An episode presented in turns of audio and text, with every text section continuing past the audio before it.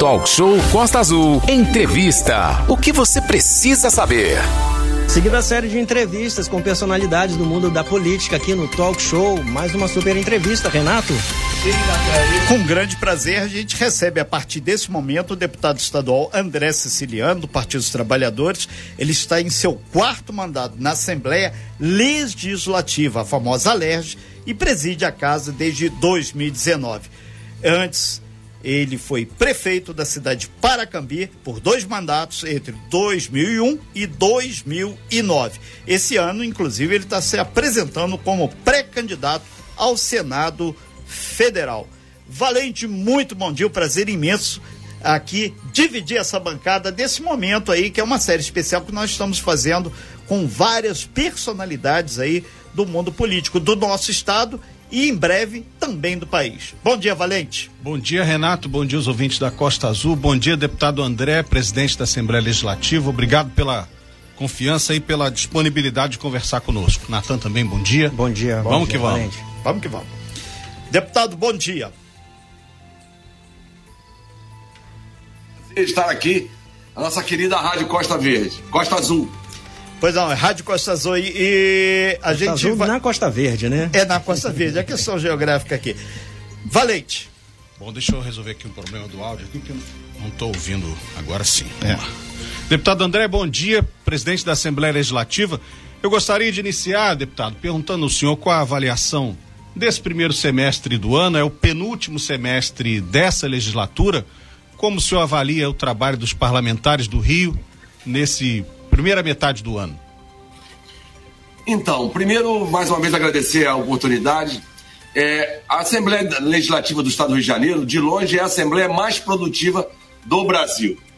É muito importante nós aqui votarmos leis, leis inclusive que vão beneficiar os cidadãos do Estado do Rio de Janeiro, em especial leis que nós aprovamos esse semestre, que desonerou investimentos aqui de setores. Por exemplo, é, eu sou autor de quatro leis é, desse primeiro semestre que tirou todo o imposto do ICMS é, do setor de, de vidro, do setor de químico, de embalagens e do setor de plástico. Então, com isso, a gente tirou todo o ICMS e a gente tem uma legislação moderna para que a gente possa atrair é, é, novos investimentos no estado do Rio de Janeiro.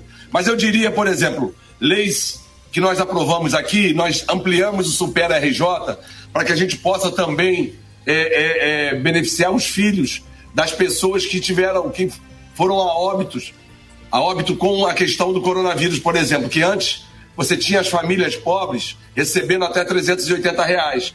Ocorre se a mãe falece ou o pai, essa criança órfã não tinha o direito ao Super RJ. Então nós estendemos. Também votamos aqui é, a lei orgânica da Polícia Civil, uma lei muito importante. Toda a história da Polícia Civil é uma instituição centenária, não tinha uma lei orgânica, né? Então, nós votamos coisas aqui, de novo, além de fiscalizarmos o executivo, votamos coisas para que a gente possa desenvolver o Estado do Rio de Janeiro. Tem outras leis, mas eu acho que as leis que desonera os investimentos, que cria oportunidade de investimento e que beneficia a população, como a lei do Super RJ, são leis importantes que a gente pontua aqui. O senhor está falando sobre a questão do desenvolvimento econômico, eu cito aqui, que está na sua biografia lá, a redução de CMS de bares e restaurantes, e uma lei também que beneficia o setor atacadista. Como é que o senhor avalia o desenvolvimento econômico do Rio, os efeitos da pandemia ainda estamos sentindo, né? Como é que o Rio pode crescer, crescer melhor de forma sustentável? Então, é, nós aqui, desde 2017, a gente tem enfrentado essa legislação que a gente vive numa, numa guerra de benefício fiscal, em especial aqui com o Espírito Santo, São Paulo e Minas Gerais. Mas também perdemos muita coisa, por exemplo, dos fármacos para Goiás. Então a gente vem desde 2017 calibrando a legislação na Assembleia. Esse ano também nós tiramos todos os IC, o ICMS do gás para a construção de termoelétricas, porque nós temos uma vocação aqui no Sudeste para termos termoelétricas. Né? Nós, temos, nós somos o maior produtor de gás do Brasil e, e acaba que muitas das vezes o gás e o petróleo produzido aqui vão para outros estados beneficiar produtos e gerar emprego e impostos em outros estados. Então, nós tivemos uma atuação muito importante aqui Você deu dois exemplos. Esse exemplo do, do, do, dos distribuidores, do Rio Log, era só para que a gente pudesse trazer a nossa legislação, uma legislação igual do Estado do Espírito Santo. Que nós estávamos perdendo tudo por Espírito Santo. Né? É, é muito importante que a gente possa equalizar o ICMS, porque fica desigual. A empresa que está aqui vai para o Espírito Santo, vende para cá e paga menos impostos lá. E a gente deixa de arrecadar. Bares e restaurantes é uma, foi uma lei importante de minha autoria que reduz é, é, o estimativo pago é, de 4% para 3%. Parece pouco, mas são 25% de redução. E é uma cadeia importante para o turismo, é uma cadeia importante da alimentação. E a gente viu que essa redução foi muito importante, principalmente no momento da pandemia. Então, para vocês terem uma ideia, nós tínhamos em dezembro de 2019, isso é muito importante, Natan, Renato e Valente, nós tínhamos em torno de 19 mil CNPJs na junta comercial sobre bares e restaurantes e do setor de alimentos. 19 mil em dezembro de 19. Passado um ano, dezembro de 20, esse número na junta comercial caiu para 13 mil. É uma redução drástica. Logicamente foi a pandemia. E a gente fez esse incentivo para que a gente pudesse retomar. Mais que isso, na, na aprovação do Super RJ, no ano de 2020, é, é, perdão, de 21, é porque ela entrou em vigor de 2 de março de 2021, foi uma lei de minha autoria que criou o, o auxílio estadual. E nessa lei, além de criar o auxílio, eu criei também um empréstimo. Esse empréstimo é muito importante. É, é um empréstimo de até 50 mil reais, com um ano de carência e 10 anos para pagar sem juros. Correto. Empréstimo para pequeno e micro é, empresário e para empreendedores. Então, 50 mil reais para você pagar 10 anos sem juros, muito significativo. Deputado, é, o senhor falou há pouco sobre gargalos, quer dizer, ainda tem gargalos, né? O Rio de Janeiro ainda é, ainda não é plenamente competitivo em relação a outras, outros estados. E aqui na Costa Verde, por exemplo, a gente espera uma nova política em relação ao setor naval que não é tão dependente do governo estado, né? Pelos, pelas leis de incentivo que já existem, e também sobre a economia do mar e o turismo, né? Que são temas aqui para a Costa Verde, Angra, Paraty, Mangaratiba, são temas que a gente tem, que a gente olha com muita atenção, né? O que que a Assembleia, que projetos podem vir ou estão a caminho dessa região nessas áreas? Bem, bem primeiro dizer uma, uma coisa. Eu, eu, na semana passada, eu estive em Niterói, seis da manhã no estaleiro chamado Renave. Sim. Lá tem 1.200 operários, é, trabalhadores. Eu estive também é, no estaleiro São Miguel. Se tem uma coisa que a gente fala muito de decisão política, a gente que está no meio, vocês são comunicadores, uma decisão política pode impactar na vida das pessoas. Essa decisão é em relação é, é, é à indústria do mar, é em relação aos estaleiros. Ora, quando nós tínhamos o conteúdo nacional, quando nós tínhamos uma política voltada para as encomendas serem feitas no Brasil, vou dar um, uma, um, um dado, Natan. No ano de 2002, dezembro de 2002, é, é dados desse dado é CAGED, tá? Correto. Nós tínhamos em torno de 3 mil empregos em toda a indústria naval no Brasil. Dezembro de 14, esse número é da ordem de 83 mil empregos. Sai de 3 em 2002 para dezembro de 14, 83. Foi uma decisão política do governo, então, do presidente Lula, de fazer as encomendas, os módulos, os cascos aqui no, no Brasil. Aí eu tenho uma crítica. Sim. Essa coisa de diversificar a indústria naval, você fragmentou, você não ganhou em escala. Correto. Se nós tivéssemos focado no estado do Rio de Janeiro, onde nós temos 16 estaleiros privados e dois públicos, você teria um ganho de escala. Foram abrindo estaleiros de tudo quanto é lugar e não foi sustentável. É, mas, mas, mas aí, essa é uma política de governo. Então, volto a dizer, porque aí outros governos não deram consequência ao conteúdo nacional, às encomendas aqui, às prioridades. Então, eu não tenho dúvida. Uma decisão, a tal da decisão política, Renato Valente, a tal Sim. da decisão política impacta diretamente na geração de emprego e renda no setor da indústria naval mas ela é maior. Por exemplo, a Petrobras, que produz no estado do Rio de Janeiro 83% do petróleo que o Brasil produz, né? A Petrobras e, a, e as outras empresas. ela tem mais de 360 barcos, navios, que fazem o apoio para a produção do petróleo no Brasil inteiro. Correto. Se ela exigisse que 30% dessa frota fizesse reparos no estado do Rio de Janeiro, nós reabriríamos todos os estaleiros. E ela pode fazer isso, deputado, na claro sua avaliação? Pode, porque essa frota faz é, esses reparos fora do Brasil. Mais de 95% dessa frota faz reparo fora do Brasil. Então essa é uma decisão política. Então eu estou dando dois exemplos. Agora, nós temos falado muito, e aí eu estamos aqui na Assembleia discutindo, disputando um investimento importante com o Estado de São Paulo, que é a tal da Rota 4B. Não sei se vocês já ouviram falar. Não. Essa Rota 4B é um gasoduto, porque a 4A está previsto ir para São Paulo. Tira o gás do Rio para levar para São Paulo. Nós estamos disputando com São, Paulo, com São Paulo através aqui da, da, da Secretaria de Estado de Desenvolvimento Econômico e da Assembleia, que nós saímos na frente para disputar esse investimento, trazer a Rota 4B do campo de Bacalhau, que está na Bacia de Santos, que está na, nas águas do Rio de Janeiro, para Rio. Itaguaí. Então nós teríamos um gasoduto com, com potencial de trazer para a costa 18 milhões de metros cúbicos dia de gás. Olha que essa informação é importante. Sim. Porque esse, esse gasoduto, é, é, esse campo é o campo de bacalhau da Equinor. Então ali tem gás, em torno de 18 milhões de metros cúbicos dia.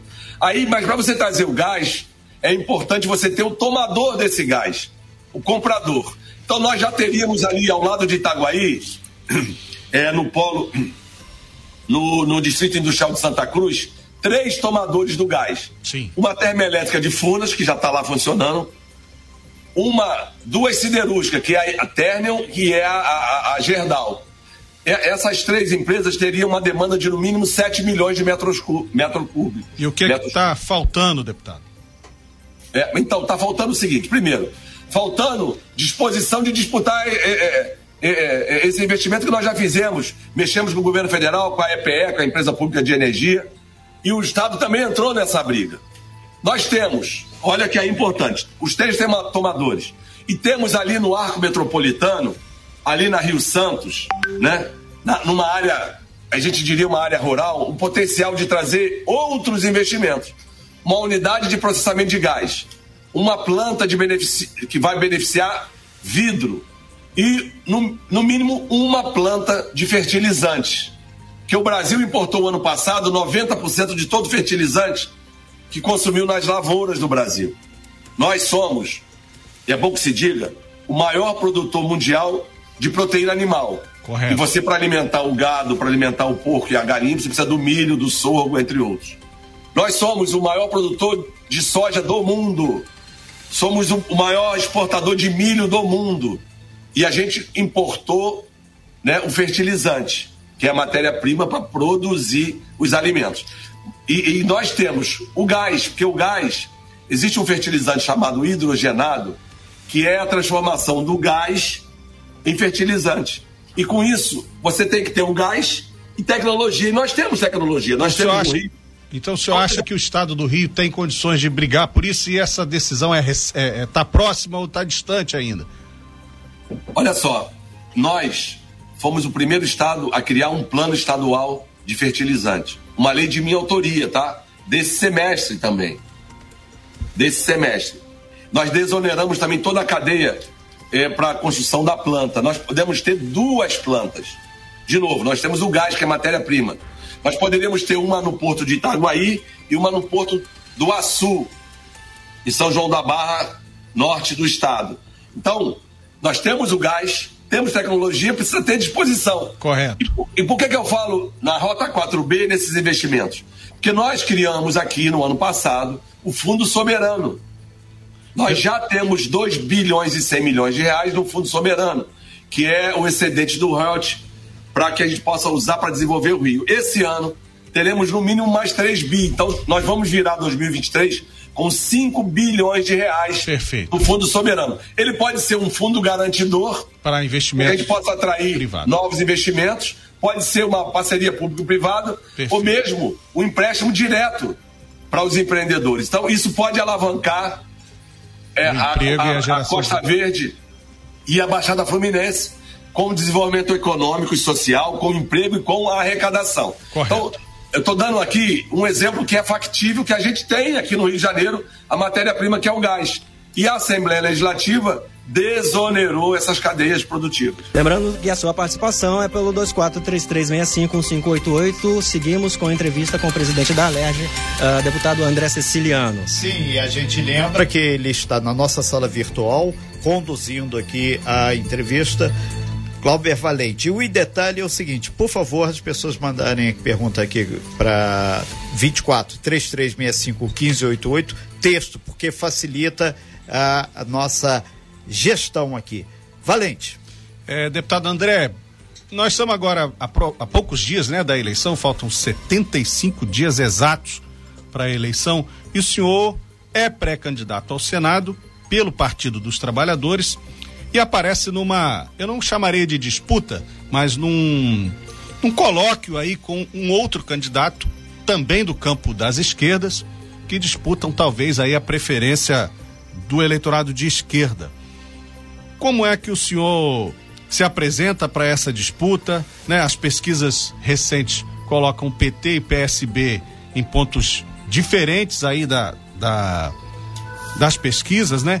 Como é que o senhor eh, se coloca nessa disputa aí para apoiar possivelmente o candidato Marcelo Freixo? Bem, primeiro eu espero sinceramente que o acordo é, é, produzido pela direção nacional do PT e do PSB seja cumprido. Primeiramente é isso. É, o PT fez um acordo com a direção do PSB, aonde o PSB indica o candidato ao governo e o PT indica o candidato ao Senado. Então, é, ter dois candidatos no mesmo campo não é bom, logicamente. Correto. Não é bom. Mas a gente também tem a consciência que é democracia, que a gente também não pode escolher o candidato, né? É, o que que, o que que a gente vai falar muito é, é, é na, na, na, na, campanha? Muito do que a gente fez aqui no pior momento do Estado, quando o Estado estava com os salários atrasados três, quatro meses, quando a gente con, é, conduziu a Assembleia naqueles momentos, né? É, de tensão, de confronto aqui na Assembleia de manifestantes, né?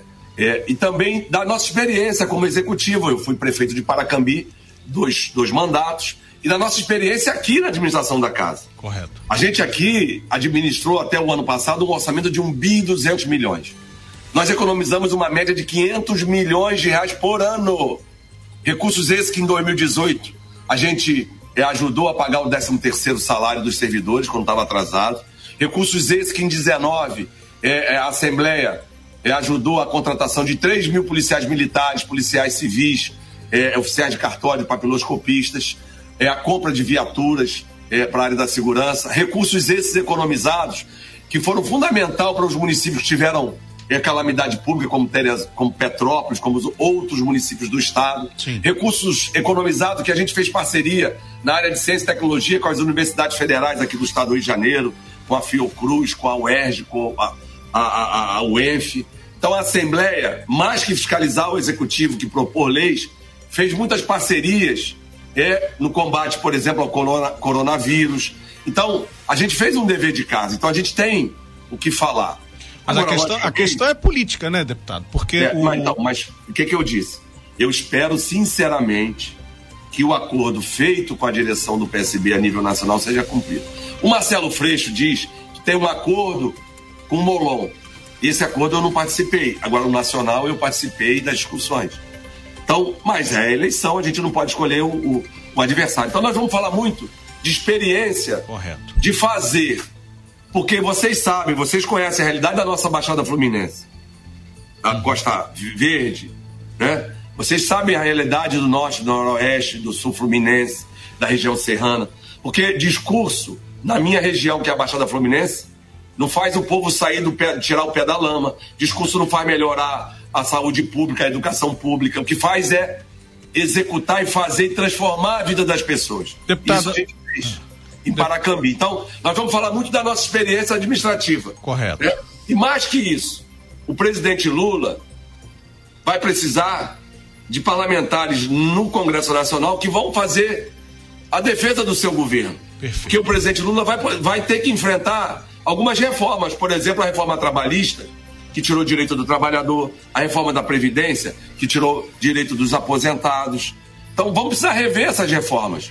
E vai precisar de um senador que não tire o pé da bola dividida, um senador que não vá atrás da opinião publicada, um senador que vai defender o Estado do Rio de Janeiro. E nós temos a experiência, eu falei aqui de seis, oito leis que de minha autoria que a gente tirou o ICMS, porque o Estado, Natan, Renato e Valente, o Estado do Rio de Janeiro se desindustrializou nas últimas décadas. Era o segundo estado em número de empregos, por exemplo, na indústria, hoje somos o sexto estado.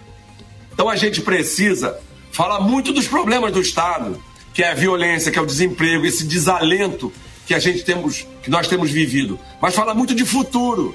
Perfeito. Deputado. De desenvolvimento econômico e social, de tecnologia, do emprego e das possibilidades que o Estado do Rio de Janeiro apresenta. Deixa eu me propor uma questão senhor aqui. Nesse momento, os três senadores do Rio de Janeiro são de direita, são de partidos de direita e com uma postura conservadora e, e aliados do presidente Jair Bolsonaro.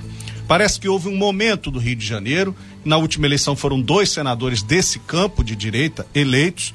O senhor acha que esse momento acabou, que a esquerda pode disputar o eleitorado é, de todo o estado do Rio de Janeiro e obter um bom resultado? Afinal de contas, a eleição ao Senado é majoritária, só vai eleger um senador. É, é, esse ano só tem uma vaga, como você mesmo disse.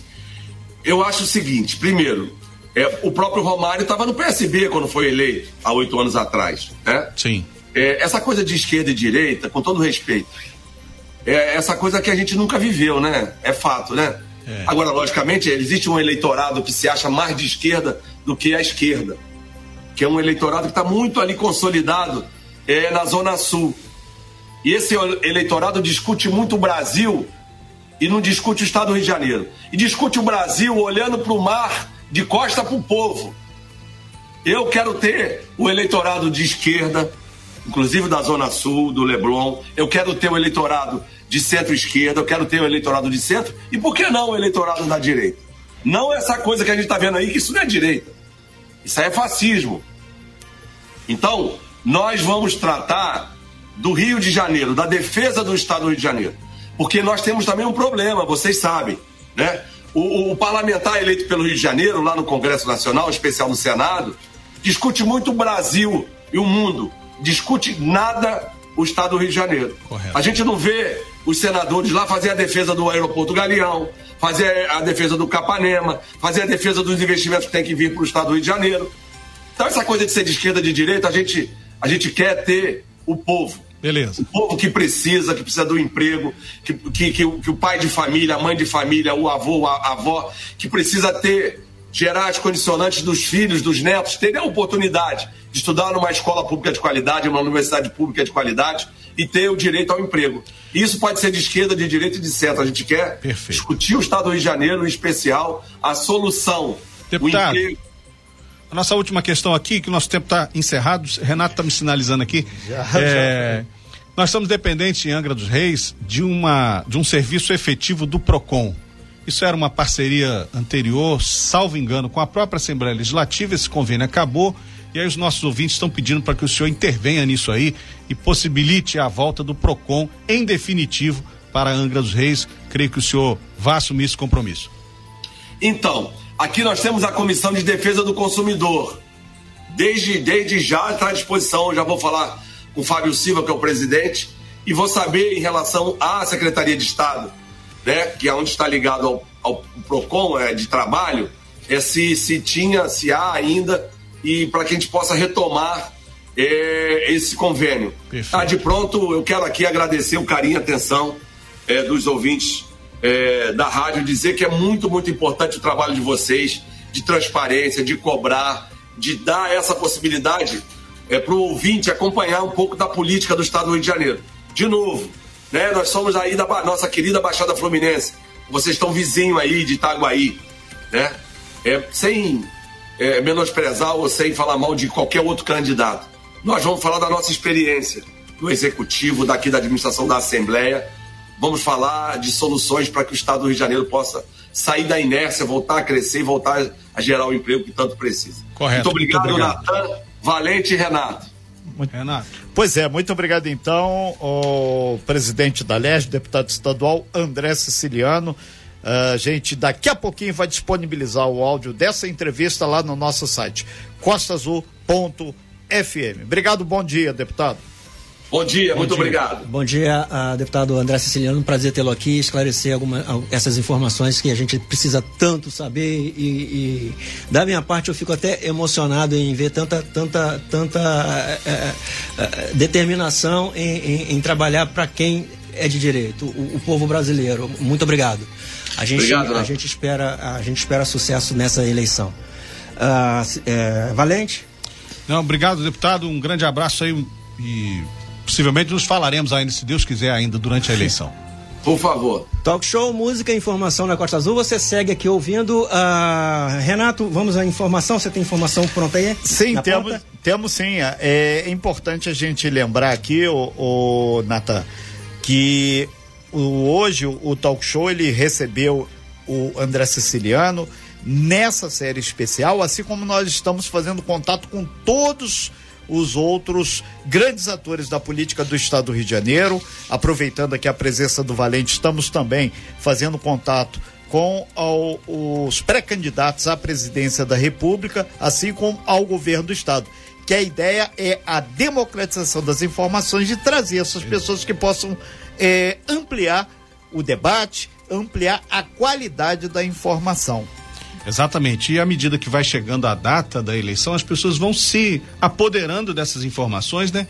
E precisam ouvir todos os lados antes da decisão. É, e, e mais do que isso, né, é, Natan, Valente, a gente deixa claro que tem uma convenção onde alguns dos pré-pré-pré-candidatos que estão sendo colocados podem efetivar ou não as Ou suas não. candidaturas. Por isso que nós estamos indo no passo a passo aqui, com muita tranquilidade e norteando exatamente o Departamento de Jornalismo no sentido de trazer informação correta. Aqui não tem fake news. E nos próximos 10 dias nós vamos saber, porque a partir de 20 de julho, que é depois de amanhã, né, começam as convenções partidárias. Os partidos têm até o dia 2 de agosto para efetivar os seus candidatos, para que quem é pré-candidato deixe de ser pré e seja candidato de fato. Sem fake news. Talk show. Você ouve? Você sabe.